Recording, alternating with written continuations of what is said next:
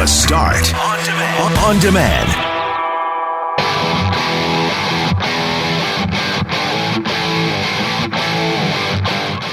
With provinces shutting down around us, should we be taking a harder look at our possible COVID symptoms? A Winnipeg restaurant owner issues an emotional plea to the province after having to turn away people from out of province who should be isolating. We'll speak to the owner of the King's Head. And Global's Abigail Turner gave away some couches recently. 3 weeks later, that person brought them back and dumped them on her lawn. So we use that to have a chat about the weirdest thing you've ever returned or had returned to you. I'm Brett McGarry, alongside Greg Mackling and Loren McNabb. We are Mackling, McGarry, and McNabb, and this is the Wednesday, April 7th podcast for The Start.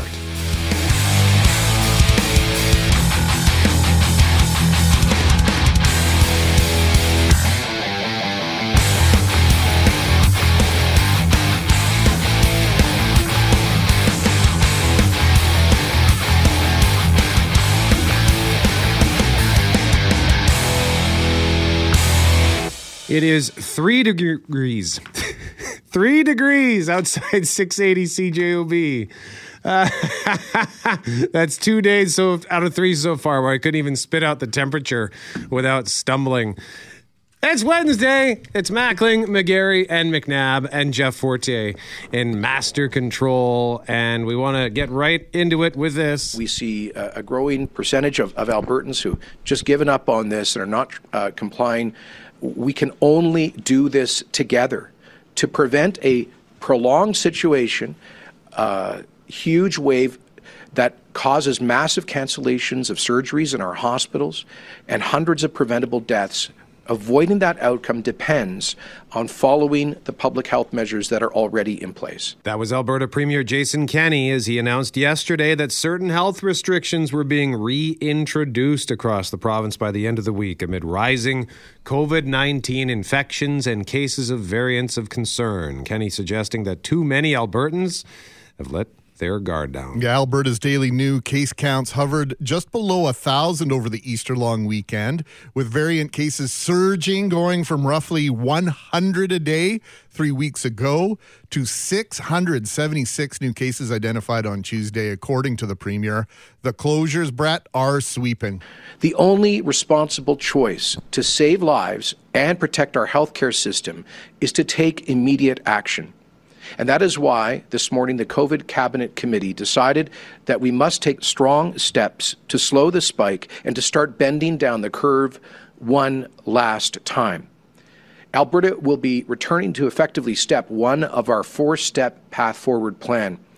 These measures are designed to buy us time to get enough Albertans vaccinated so we can finally get through this thing.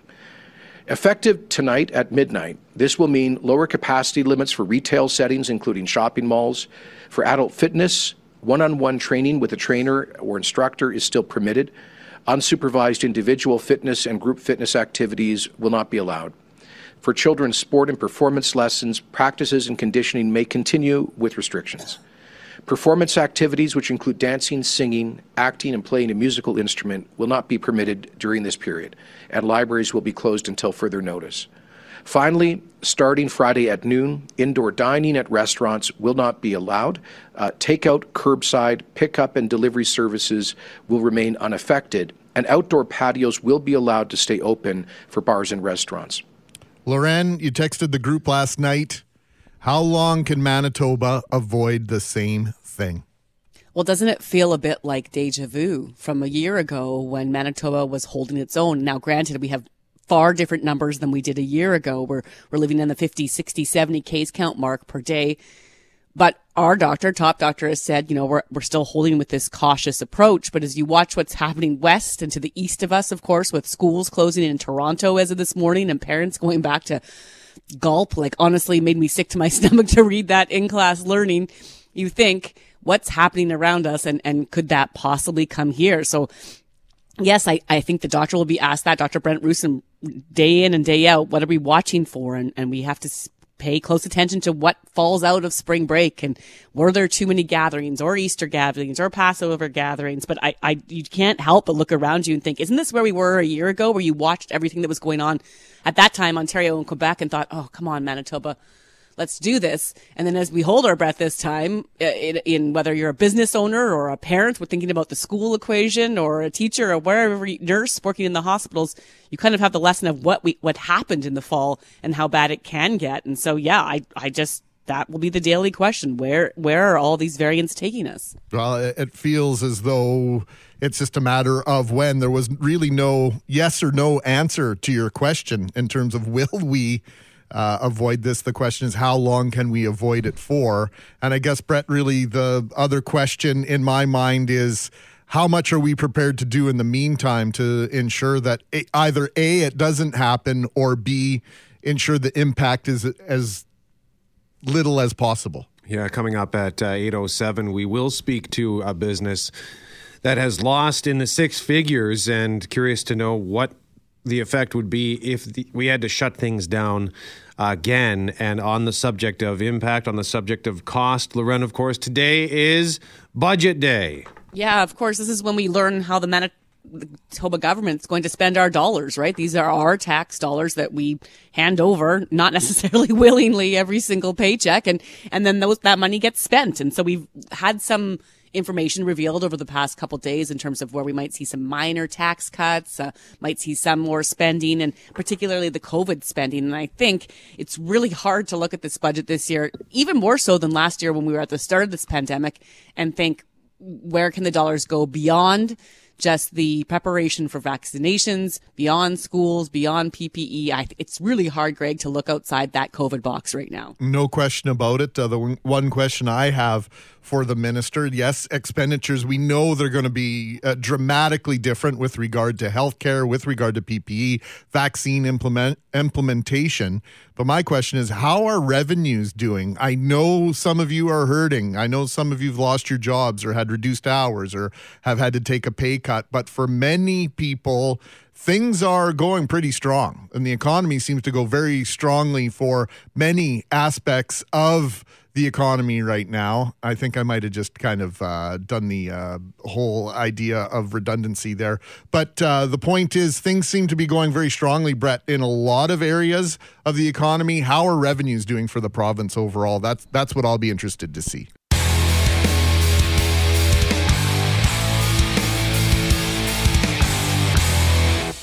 Mackling, McGarry, and McNabb. I see here we have a story, Greg, from loyal listener Wade in Nova Scotia. Yeah, we were talking about restrictions and how things are going east and west and the concerns about, what happens in Manitoba. And Wade said this: we had to come back to Winnipeg for an unexpected death in the family. We flew in last Friday and left on Sunday. And of course, our condolences to you and your family, Wade. We when we flew into Winnipeg, we're greeted with zero checks on where we would be isolating. The same can be said in Toronto. We had an 8-hour layover there. Upon our return to Halifax, we had an Toronto had an 8-hour layover, but here it says they had an 18-hour layover. Sorry, Wade. So we decided to get a hotel. Again, zero checks and balances on where we would be isolating. When we arrived back home in Halifax, and after we landed, there were signs and staff everywhere checking if we did our declaration for self-isolating. Once we gathered our luggage, there were more staff asking said questions. We then proceeded through a line that checked our addresses with our declaration to make sure they were the same. There was also police monitoring in said process. Since we've been home, we get daily emails checking that we are still isolating and have not experienced any issues. You can appreciate why Nova Scotia is controlling COVID-19. And as we were telling you at the top of the show, tighter restrictions, Greg, are being reintroduced in Alberta. Yeah, and Ontario is also looking at a province-wide stay-at-home order with an announcement expected later today. Schools in Toronto are already closed this morning as students there return to in-class learning after their spring break. While here in Manitoba, Dr. Roussin says no changes are in the cards, at least for now. We'll adjust our public health measures as required, but right now we're in a really a cautious place where we're continuing to watch things, where we're going to have to be really cautious as we look at these next public health orders. So that's coming, you know, in the weeks ahead, and we'll see if any changes are made to either loosen or just keep things status quo or potentially tighten those restrictions. We're holding our own, and we hope to continue doing that. We don't want to see any further restrictions. I think we can all agree to that. But nor do we want to return to where we were back in the fall. And so I don't know about you guys, but as we look to the west and east of us and we look at the variants of concern that are raising so many flags and causing some of those problems and tighter restrictions in BC, Alberta, Saskatchewan, Ontario, basically everyone around us, I've started re-examining the symptoms list and doing that check. I think, Brett, we were talking a few weeks ago about our allergies and how both you and I this time of year, fair to say, we've been stuffed up. Oh, yeah. On and off for weeks now. Yep. And we know this comes and we know we have these symptoms. And so both you and I talked about going online and doing that COVID-19 test check, because myself, I was congested for so long that I thought, I don't want to be the jerk, quite frankly, who's walking around ignoring something when I should be more concerned. And I wondered, do these variants have additional symptoms I hadn't thought of? So I had gone online. I did that test over 3 days, 15 times. It never once recommended that I go get the check because I'm just stuffed up, just congested. But I thought to myself, well, I don't want to be spreading something just in case something's different. Something is going on. I went and got a test last week and had the family hunker down for 36 hours while we went and got that test and waited for the results, and we all just stayed home, and it came back negative, as I thought it would. But I did think to myself, am I missing something? Is something shifted from this year over last, particularly because we're talking about those variants? And Dr. Brent Roussin says the symptoms are much the same as they were at the start. So we haven't seen a lot of change necessarily. So the typical symptoms, you know, fever, aches, fatigue, runny nose, sore throat, cough, shortness of breath, the typical respiratory symptoms that we expect and have come accustomed to. We've, you know, listed the GI, gastrointestinal symptoms, you know, such as vomiting and diarrhea, you know, for quite some time.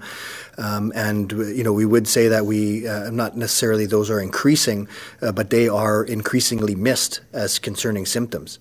And so we have seen outbreaks related to people who first presented with those symptoms, who you know, didn't think of COVID because it wasn't really respiratory symptoms.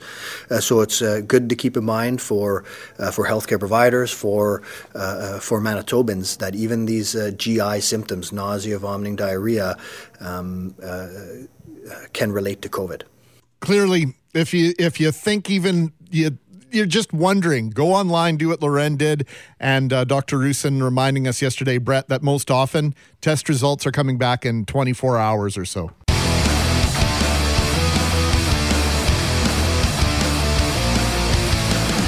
Mackling, McGarry, and McNabb get a text message yesterday from Greg Mackling saying, "This is insane!" Is that to encapsulate the emotion you were trying to show? Couldn't be more accurate. Okay. And it's a tweet from our colleague and friend Abigail Turner from Global News Morning. She's filling in this morning, as you just heard, for Kayla Evans. And she asks on Twitter yesterday, anyone know of a place that could use well-loved free couches? Gave my set on Facebook Marketplace away 3 weeks ago, and the guy showed up today dropping them back off, looking even more loved than before on my front lawn. That's unbelievable, and it's going to now inspire a conversation on weird returns. What's the weirdest thing you've ever had to return? Or perhaps you've worked in retail and you've had weird things returned to you. Text us a story at 204-780-6868 for your chance to win a $20 gift card for Santa Lucia Pizza, which hopefully you won't have to return. Loren, you've got a story of a friend who, well, I'll just let you tell the story. Well, their husband worked, this is years ago, in a big box construction type store, like a Home Depot. I think it was actually a Home Depot. And so obviously we know what is sold there. There's all sorts of things. But this next item is definitely not sold in Home Depot. Some guy walked in apparently and said, "I'd like to return these 4 tires." And Home Depot guy's like, "Well, we don't sell tires." But they have this return policy, apparently. This is at the time in Southern Ontario where they worked, where they sort of just took anything back. And so they took back the tires. This guy walked in, was adamant that he had bought them at the Home Depot, again, even though there are no tires sold there. And the store took them back. And I thought, man, the the pair, or however you want to put it, that exists there to walk in and be so sure. I get nervous returning things when I don't have a receipt, and then I'm always surprised when they say, yeah, well, we can give you a store credit. We can't give you your cash back because you don't have the receipt. And I say, oh, yes, sure. And I get amazed when they agree to do that. But to take an item back that is not in your store to begin with, I mean, you really are... That's chutzpah. Else. That's chutzpah. Thank you. That's the word I was looking for, Cam. That's some serious chutzpah. That is unbelievable. And Greg, there's an urban legend around that particular item, isn't there? Yeah, when I used to train the new staff at Chi-Chi's way back in the day, I used to tell the story about Nordstrom, the legendary retailer in the States. And the story was exactly or very similar, Loren. A gentleman showed up a couple days after Christmas, had got these tires for Christmas, didn't want them. Could they please take them back? Of course, Nordstrom did not sell tires, but they did take them back. At least that's how the urban legend goes. And the founder of Nordstrom, I think, perpetuated the story. But in recent years, it's been come to be learned that this story is a little bit of an urban legend. So, but it is. I wonder if it is. Maybe my friend's husband owns Nordstrom. Is that what I'm? No, I think it's just one of those things that has taken on a life of its own. It's a great story. It's very representative of what we would all like to do if we were in business and to treat people a certain way. Cam Poitras, what's your story? Well, it's kind of, I got flashbacks listening to Abigail's story on a couch, on that couch, because when I was in Calgary, I was moving back to Winnipeg. Oh, goodness, this must have been 4 years ago or so. And I was trying to get rid of a couch. And I was donating a bunch of my stuff. I was coming back with basically just a truck full of stuff. I said, I'm giving everything away. So I had the local refugee group came in to check it out. They didn't want it. There was just a little hole on the top. There was nothing wrong with the couch. And the women's shelter came in to look at it. Nobody wanted this couch. And so I tried to call the city of Calgary. And I said, okay, if it costs me $30 or whatever, I'll just get them to come and pick it up. And I called the city of Calgary. They wanted to charge me like $100 for this, to pick up this couch. So I said, screw it. I got my buddy, Shalom. We went and picked up the couch. I dragged it into the back alley, dumped it by the dumpster, and walked away. You want to charge me $100 to pick up this couch? Now deal with it. Attaboy, fight the power, Cam. Jeff Braun, what about you? A friend of mine had a similar thing happen, Cam, and instead of what he did was he was much more sneaky about it. He got an axe. He cut the couch into like 8 pieces, and over the course of a couple of weeks, he would like drive around and dump a piece in a different dumpster. Kind of like a murder scene. It was absolutely untraceable back to him. It was so wild. That is some serious effort, and that's amazing. I'm picturing, who's the guy in Shawshank Redemption as he's slowly releasing the stones from his prison cell. The sand out of his pants. Yes, yeah. So now it's this guy walking around with just pieces of upholstery in his pocket. Dropping them out of his leg sleeve, Gee. Everyone at work is like, whose couch cushion is this? Why is that is excellent. Oh, God, you're reminding me of, I used to work at a box store, and all the returns that we got, if it was missing a little piece, didn't matter. We'd bring it to the back, and then we'd just smash it all. You'd have to smash it all and throw it in the dumpster. If you didn't smash it, then people go in the dumpster and grab it. So that's what happened with those returns. You just got to smash them? Yeah, you put on glasses, protective glasses, and gloves, and you'd get a crowbar and hammer, and you just go wild. Wow. Yes. It was a lot of fun. How old were you when you got to do this?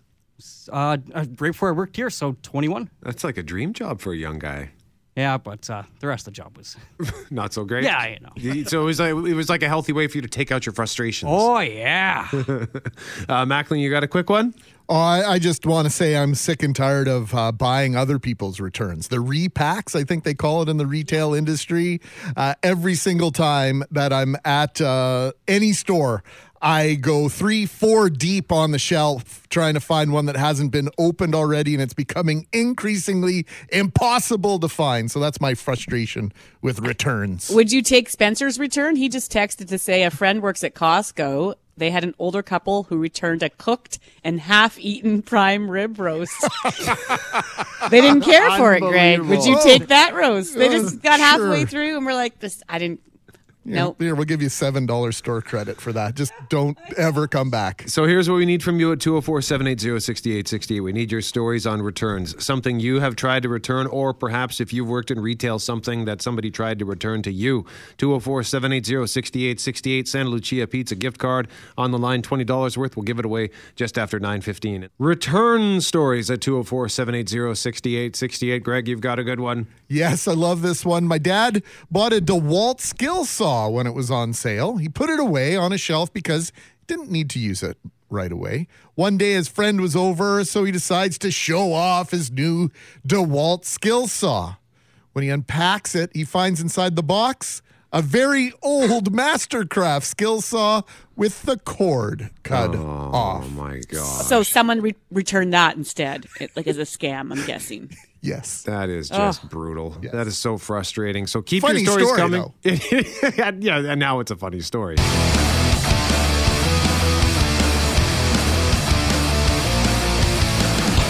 Mackling, McGarry, and McNabb. Question of the day at CJOB.com, brought to you by Mr. Furnace. Don't call them first, you'll see why. Call Mr. Furnace 204-832-6243. The question that went up yesterday afternoon, a new survey says 1 in 3 people who have been working at home during the pandemic would quit their job if forced to go back to the workplace. Where do you stand? 69% say, I could never work at home forever. 31% say, I'm with them. You should be able to work where you want. 31%. Does that surprise you, Greg? Surprises me. Yes and no. I mean, Loren, you're the one that's been stuck home for almost 13 months now, but I know a lot of people have fallen in love with it. Yeah, no question. There are so many advantages to it, but at the end of the day, how 31% have that? Do they also have that option? Like, it's really easy for me to say, yeah, no, you know what? I'm not coming. I'm sticking here. I'm staying in my Batman pajamas. All right. Well, you're fired. I mean, like, I'm not saying that's how that would go down. I'm sure that lots of employers would work to give their employees options if it makes sense for that workplace. So, you know, I think that there's going to be an increased amount of flexibility on both ends for both the bosses and the people working for them. But I don't know if 1/3 of the people have a say in that matter. Who says Brett and I haven't gone to our news overloads and said, if Loren ever steps foot back in the studio, we're quitting. Keep her there. Keep her at home. I've heard she doesn't washes often. Keep her at home. Unclean. She's unclean. Weigh in at 204-780-6868. Cast your vote, CJOB.com. We'll get a new question up soon and make sure we throw that on Twitter. Also, we had that paint text regarding returns because we're asking you at 204-780-6868 to tell us a story about returns, whether it's a weird item that you've had to return or something that was returned to you if you've ever worked in retail. And what's the story that was sent to us? I think was this Bretton Selkirk who sent this one? Mm-hmm. He texted to say he was working at Caprice Distributors in 1991. A lady came in with a can of paint saying that it didn't match the other two cans. I asked if she had a receipt, which she didn't. So I asked, well, when did you buy the paint? She replied, well, built the garage in the spring of 1967, and we painted it that summer. So the paint can was 24 years old. The reason it didn't match is that she had mixed it in all the rust from the inside of the can. Sorry, madam, maybe you can use it for trim, was the response. That, again... I loved. Could you imagine? I love both sides of that story. The gumption and the retort. Outstanding. We should do that with a car. Could you? It's just not working. I'm returning this car. It doesn't rust match all over it. My 67 doesn't match that 91 model. What's going on there? Doesn't have Bluetooth. I don't know why not. Keep your stories coming. 204-780-6868. In the meantime, the Winnipeg Jets got back to their winning ways with victory over Ottawa on Monday night. Tomorrow night, the first of 2 games in a row in Montreal versus Les Canadiens. Yeah, the Jets' bounce scoring and forward depth and outstanding goaltending are the keys to whatever success they are to have in the playoffs. What if the playoffs are hit with a COVID outbreak on one or more teams? Leah Hextall in hockey, joins us now. Good morning, Leah. Good morning, Greg, Brett, and Loren. And I have to tell you, I'm with Loren on that. You know, I'd like to stay in my Batman pajamas, too, and stay home as long as possible. But I don't think I'm in the position to do that either, or else I'll get canned. play-by-play in Batman pajamas. I don't know. I think the possibilities are lengthy. Greg, I take the slippers in that play-by-play role instead of the heels, I'll tell you. Yes. You took your shoes off during that five-overtime game, didn't you? Sure did. Yeah, and it stunk, but it doesn't matter. Good for you. Hey, let's expand on your bubble thoughts from yesterday. Not the bubble thoughts like above your head in a cartoon or a comic strip, but not to boil down your excellent comments into a sentence or two, but I'll have to. What you said is that the NHL may need the bubble to have any chance of making it through the playoffs as smoothly as they did last year. You also said the players aren't interested in that. So is that the end of the conversation? Well, Greg, the players aren't interested in it, and quite frankly, the league doesn't want it at all either, because what people have to understand is that it is a huge economic burden on the league to perform the bubble over just doing playoffs on the regular, because they take the expense of it. The players, as you mentioned, it's a non-starter. But with what's going on in Vancouver, the bubble likely was at the bottom of the list when they were thinking of scenarios for the playoffs when it comes to the league. I think it's probably advanced a bit up the chain. And it has to, because it's more so a concern to me when you get to the point in June when you're down to the final four teams and the North Division winner has to now cross the border. First of all, is that even going to be able to happen? Because as we know, the border is still closed to non-essential travel. It was the same hiccup that they had in 2020. That still has to get decided. There is some time and vaccinations are rolling.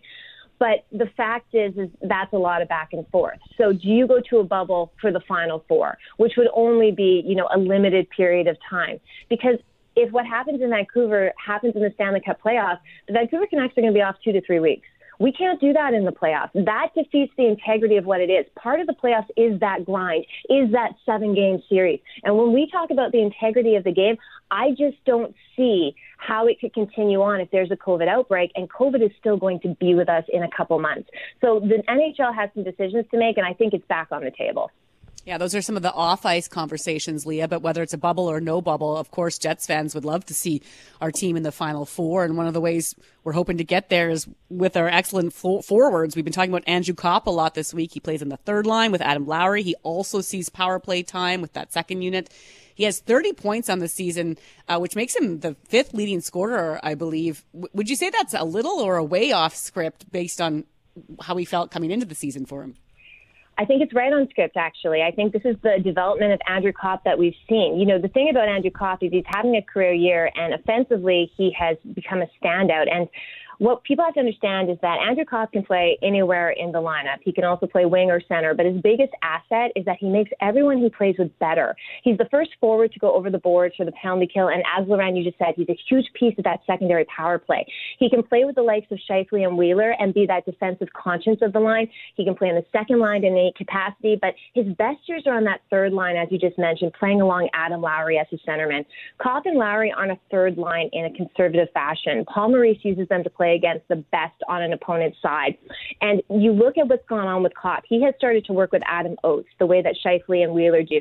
And that has brought out his offensive side of his game. But the most important thing about Copp and the crux of this is that while he has his offensive game coming, he does not take away from his defensive foundation. And Paul trusts him in all situations. And that's really why I think you're seeing such performance by Andrew Copp. And this is just the player that he is, that everyone within that team knows, but perhaps the outside world is just finding out. Now, the fourth line of Perreault, Trevor Lewis, and Nate Thompson have yet to be on the ice at the same time for a 5-on-5 goal against this season. That doesn't seem possible, does it? Well, it's a credit to the fourth line and good for them.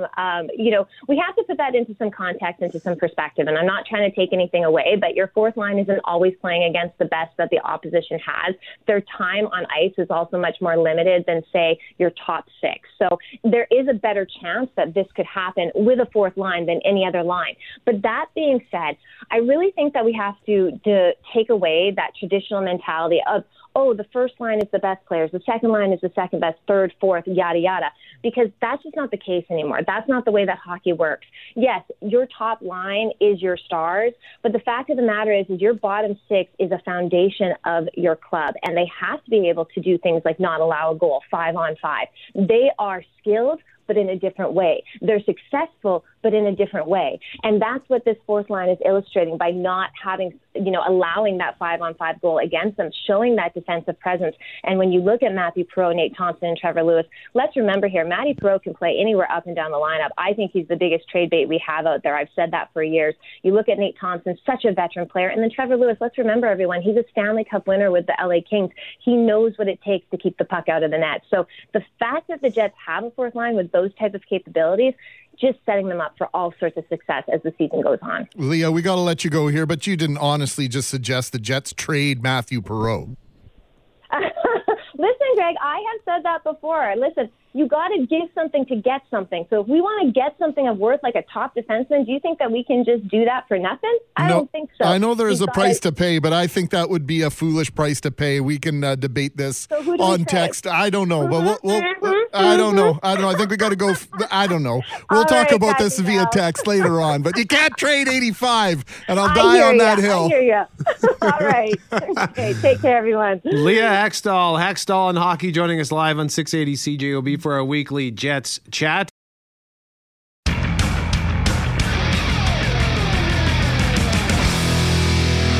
Mackling, McGarry, and McNabb, excited to speak to our next guest. We will bring him on in a moment, but just a quick camping update. And I wonder why they opened this up on weekdays, because you got to wonder how many people are at work right now, but also trying to book camping sites. Like our colleague Phil Aubrey down the hall at Power 97 is at something like 27,927 in line. And he's miles ahead of Samantha Stevens at Peggy at 99.1. Okay. She's at 38,100. I asked, did you bring a sleeping bag? Do you have water? 3 square meals for a lineup like that? And Loren? 42,554 in line. So you're telling me there's no chance is what I'm hearing here. Listen, holy smoke. I get we've seen an unprecedented demand this year for camping. All sorts of people are looking to do it. I think a lot of people are kind of curious maybe and hopping online. And then, of course, this doesn't mean there's 42,553 people ahead devices. Of me. There's that many devices, because we've heard from campers who are good at this. They get their multiple laptops, iPads, phones, different browsers going in hopes that they can move up more quickly in the queue. I just tweeted out that this doesn't bode well. I'm going to return in July and see if there's any leftovers. But Brett, I was talking to my husband after I got off air with you Monday, telling the story about my Caesar stump, how the crucial key to camping is to have a stump to put your Caesar on. Yeah. And he was like, we should start camping again. So here I am, 42,554 in line. Listen, it's not like you can't work and watch this happen in front of you. So you do the booking. He finds you the Caesar stump. Is that the deal? I got to be honest, this booking's not happening either. So he's going to have to do some booking and find a Caesar stump. Okay. It's not going to Caesar itself.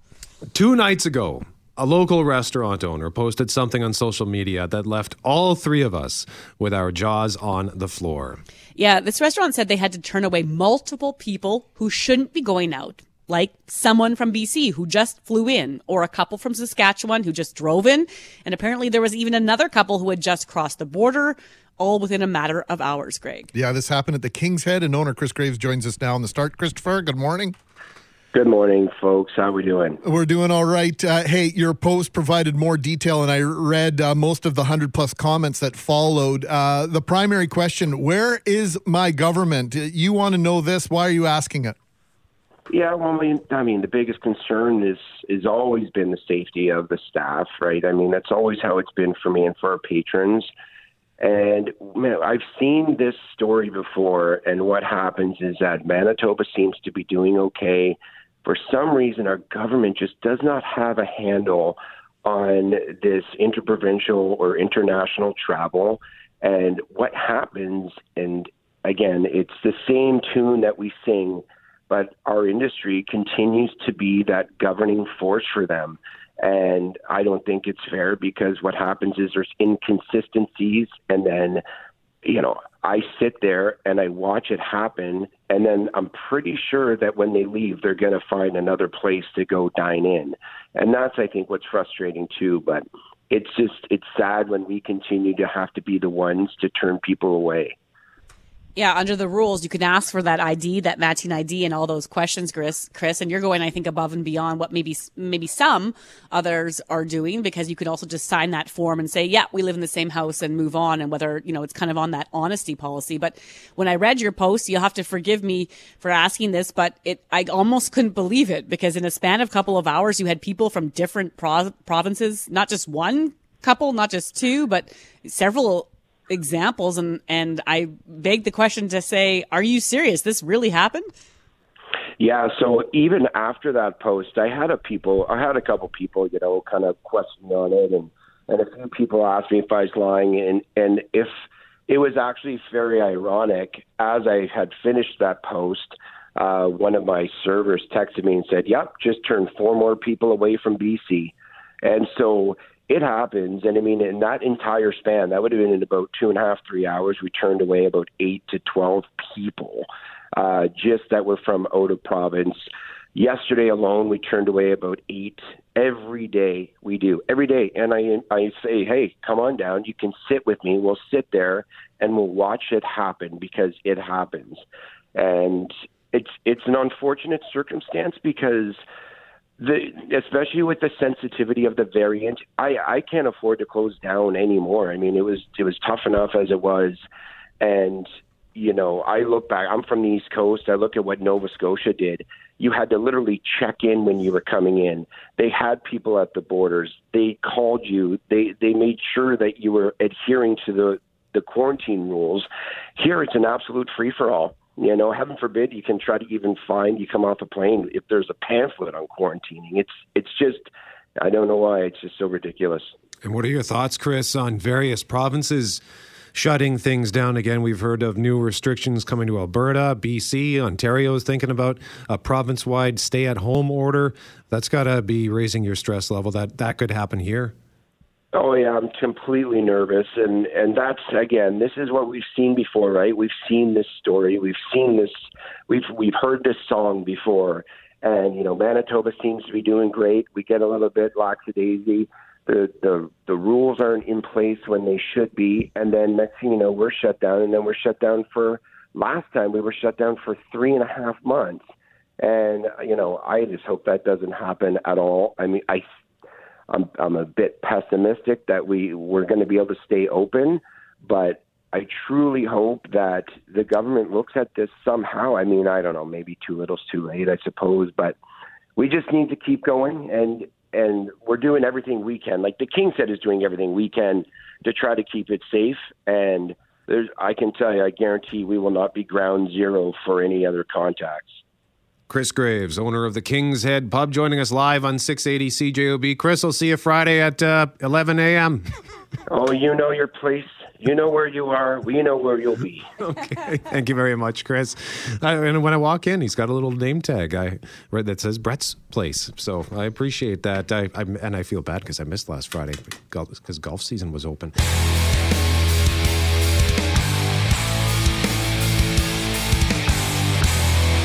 Mackling, McGarry, and McNabb, we are asking you to text us at 204-780-6868. Stories about returning stuff. After Global's Abigail Turner, she gave away some couches on Facebook Marketplace 3 weeks ago. The guy brought them back and dumped them back on her lawn yesterday.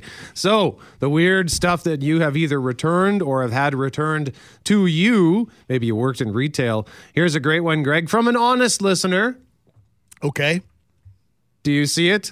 Oh, I do, actually. Thank you. I bought 2 Coleman lanterns from a yard sale for $5. The glass is broken, hence the low price. I returned them to Walmart and got 2 brand new lanterns. Ooh, sneaky and wrong. You're welcome, listener, for paying inflated prices on your behalf. Oh, boy. So keep those coming. Santa Lucia Pizza, $20 gift card up for grabs at 9:15. And just before that at 9:05, Loren, what are we doing there? Well, we've been talking a lot about where we fit in the vaccine line, right? And waiting to hear where we're going to end up when it comes to getting that vaccine to move on with life. Well, as we wait to talk about that line, there's so many Manitobans who are really focused on their bottom line with increasing concerns about their job future and unemployment and you know, working poor. And so we're going to visit with Manitoba Harvest, because as we wait to hear what's in this budget to just help ordinary Manitobans, we know there are many more Manitobans that are turning to food banks for help. So we're going to check in with them just after 9. And now it's Wednesday just after 8:30, which means we're going to do a little different this week because I finally put this together.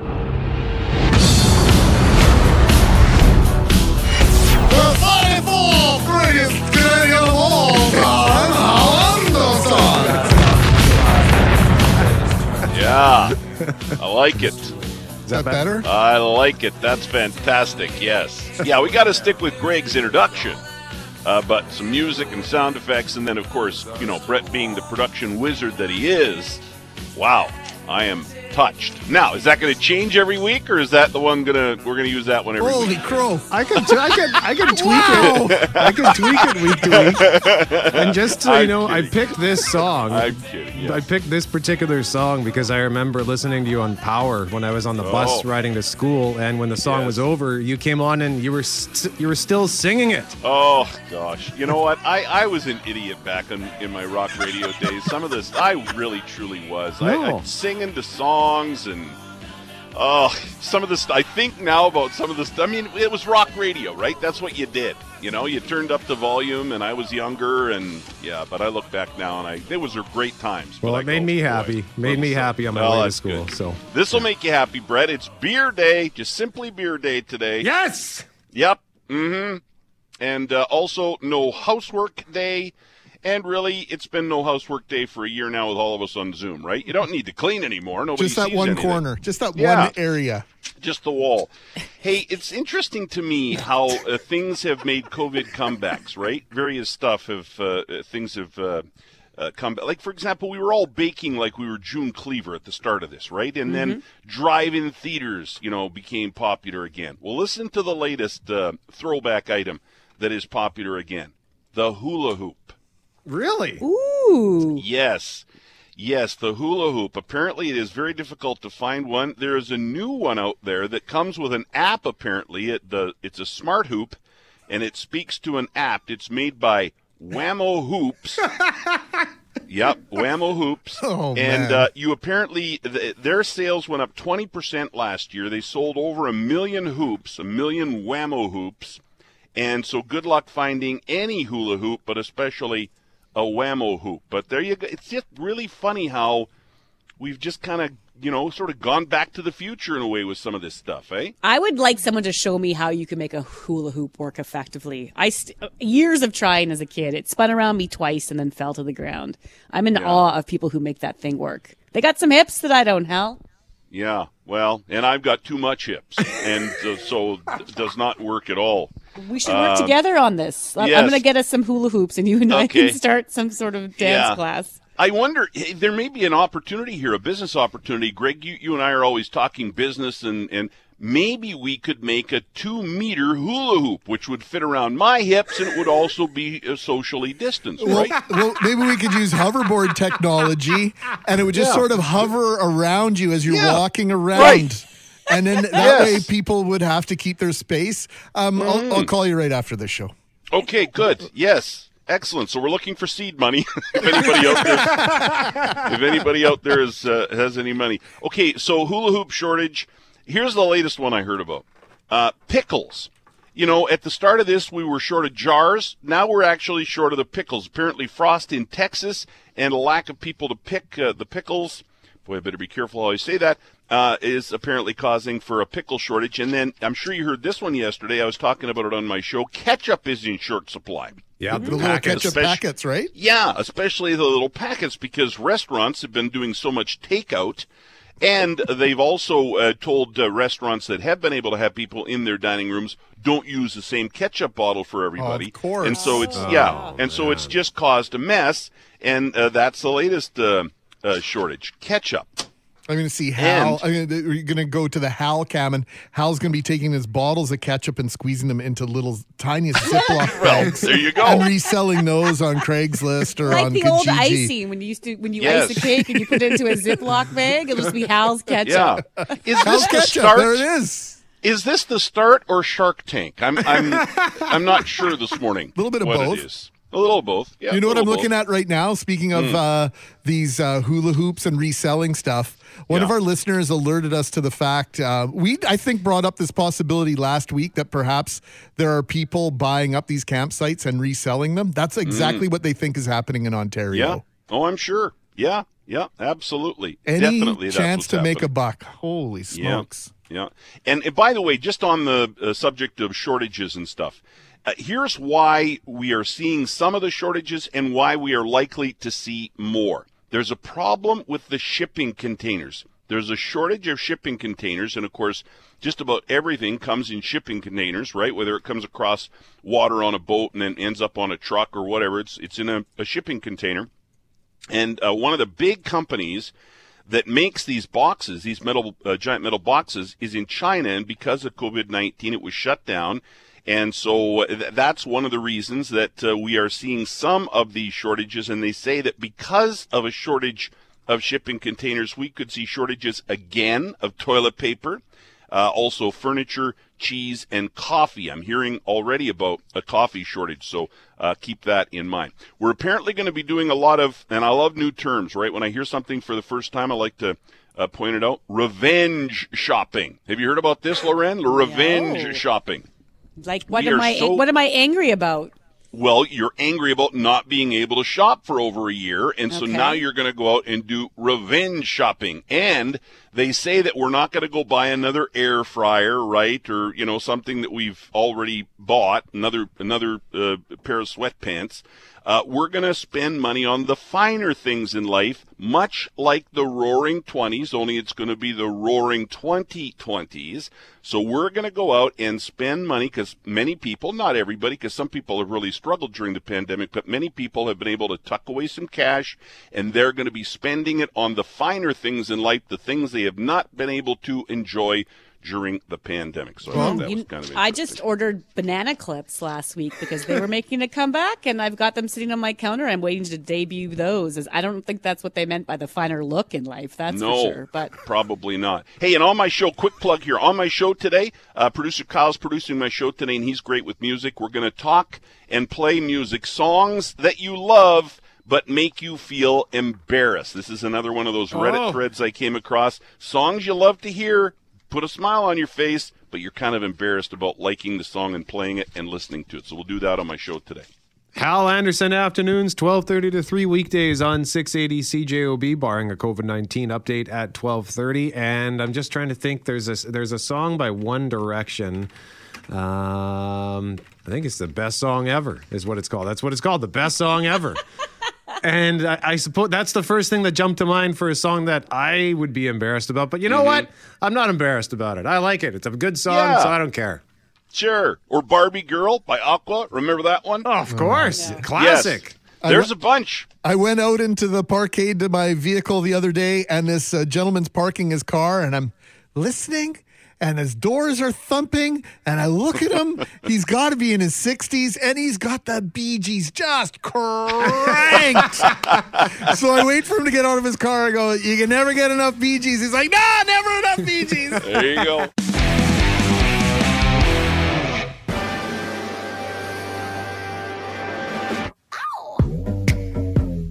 Oh, yeah. Okay. Yeah. Mackling, McGarry, and McNabb, and Meghan Trainor. That's right. I love this song. And you're embarrassed the fact that you love this? Well, it's just that I find myself singing it. It's got to be 4 or 5 years old. And every once in a while, I just like to fire out a, if I was you, I'd want to. It's like kind of a nice walking song. And so I said to 4J, because Hal just said a few minutes ago that he wants to talk on his show about those songs that you love to listen to. Let's just listen to this part, though. And the said we were going to listen to the song. You said we were going to listen to the song. So good. And so I said to 4J, I'd want to be me too. Yeah. Wanna be me. I said, Forte, cue up that song. And he said, Meghan Trainor, oh no, Brett hates her. And I was like, double down then, my friend. Crank it up. I love how you all knew what song it was without mentioning the song. It's pretty good. Yeah, well, here's the thing. I actually quite enjoy her music. I think it's really catchy. Some of the stuff, some of her songs I don't like the content. Like Dear Future Husband, I think it's just like it had the mixed message, and it's just irritating. It's annoying, and it just seems like an outdated concept. I know it's just a catchy pop song, but when it became an anthem of sorts for a lot of young women, and that irked me. But her music is catchy, and this song in particular is super catchy. She is a master of the earworm. Mm-hmm. So, yeah. Oh, this song is bad, Dear Future Husband. You're looking up the lyrics to it? Yes.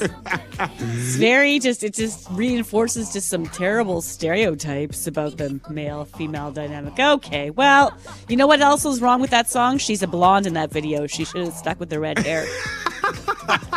No judgment. No judgment at all. I'm thankful, by the way. I'm thankful that you looked them up, because sometimes when I have thoughts like that, I wonder, am I off base? So it's nice to get a female perspective on that, because when I think things like that, I wonder, am I being like, I try to stop and think, am I being a misogynist right now, or am I being like an old fuddy-duddy?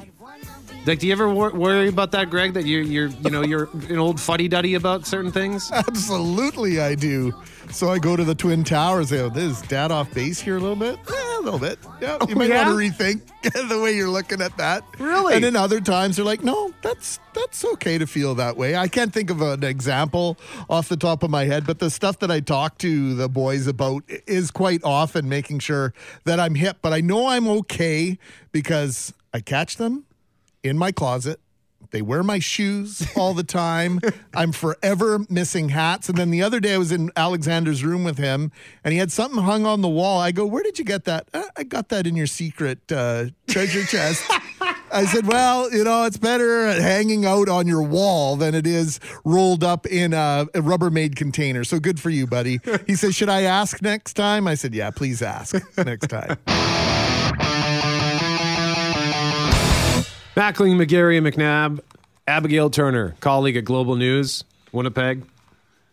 Post yesterday on Twitter. Anyone know of a place that could use well-loved free couches? Gave my set on Facebook Marketplace away 3 weeks ago, and the guy showed up today dropping them back off, and they looked even more loved than before on my front lawn. So, based on that, we have been asking you to tell us a story about returning something, or a story about having something returned. And we have our winner. But, of course, we have a selection of other stories to share. Like, you see this one from the Bay, Greg? I do. 1987 at the Bay on Portage, working toys, books, and records. A gentleman walked in wanting to return an 8-track tape.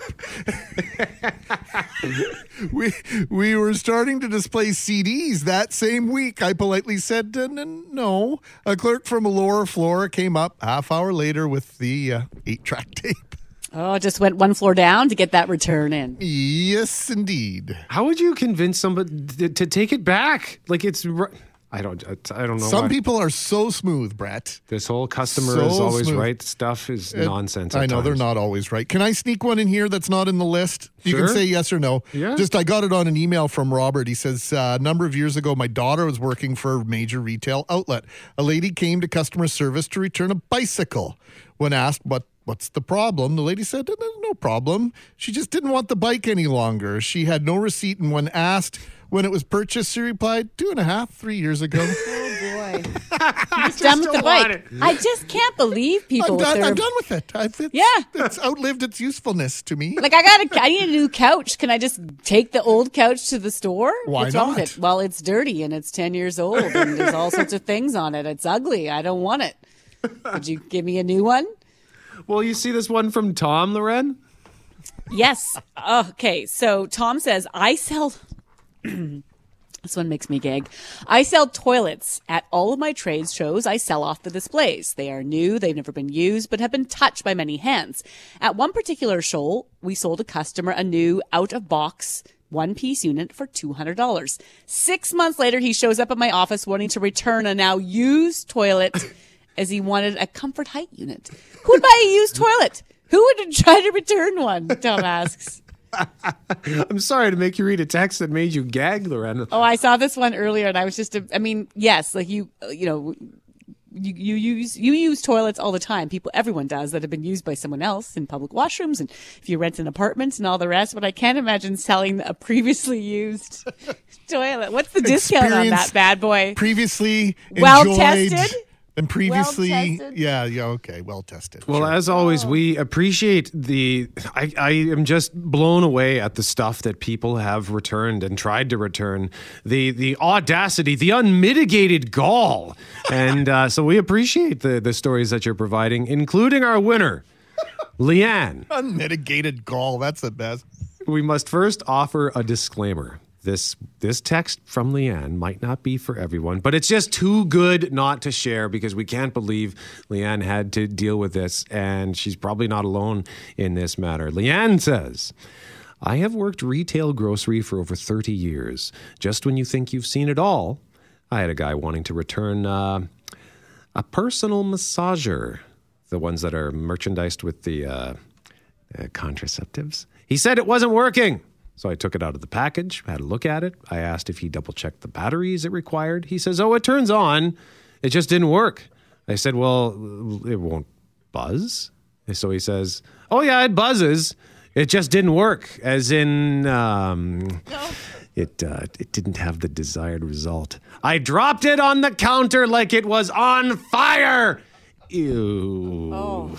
So, Leanne, we salute you for the kind of crap you've had to deal with at work. So people are usually too embarrassed to buy some of that stuff, let alone buy it and then return it. With it just didn't work for me the way I wanted it to. It's like Loren with the hula hoop. This doesn't do what it's supposed to do. This won't spin. Leanne, congratulations. You win the $20 gift card for Santa Lucia Pizza. Hey, thanks for listening to The Start Podcast. We are available on Apple Podcast, Google Podcast, wherever you find your favorite podcasts. Subscribe now and never miss an episode. And if you like what you hear, rate the show, tell us what you think, and hey, even tell a friend about the podcast. Be sure to follow us on Twitter and Instagram. Greg is at GMACWPG, that's GMACKWPG. I am at Brett McGarry, BrettMegarry, and Loren on Twitter is at McNab on Global, and on Instagram at McNab on CJOB. Talk soon.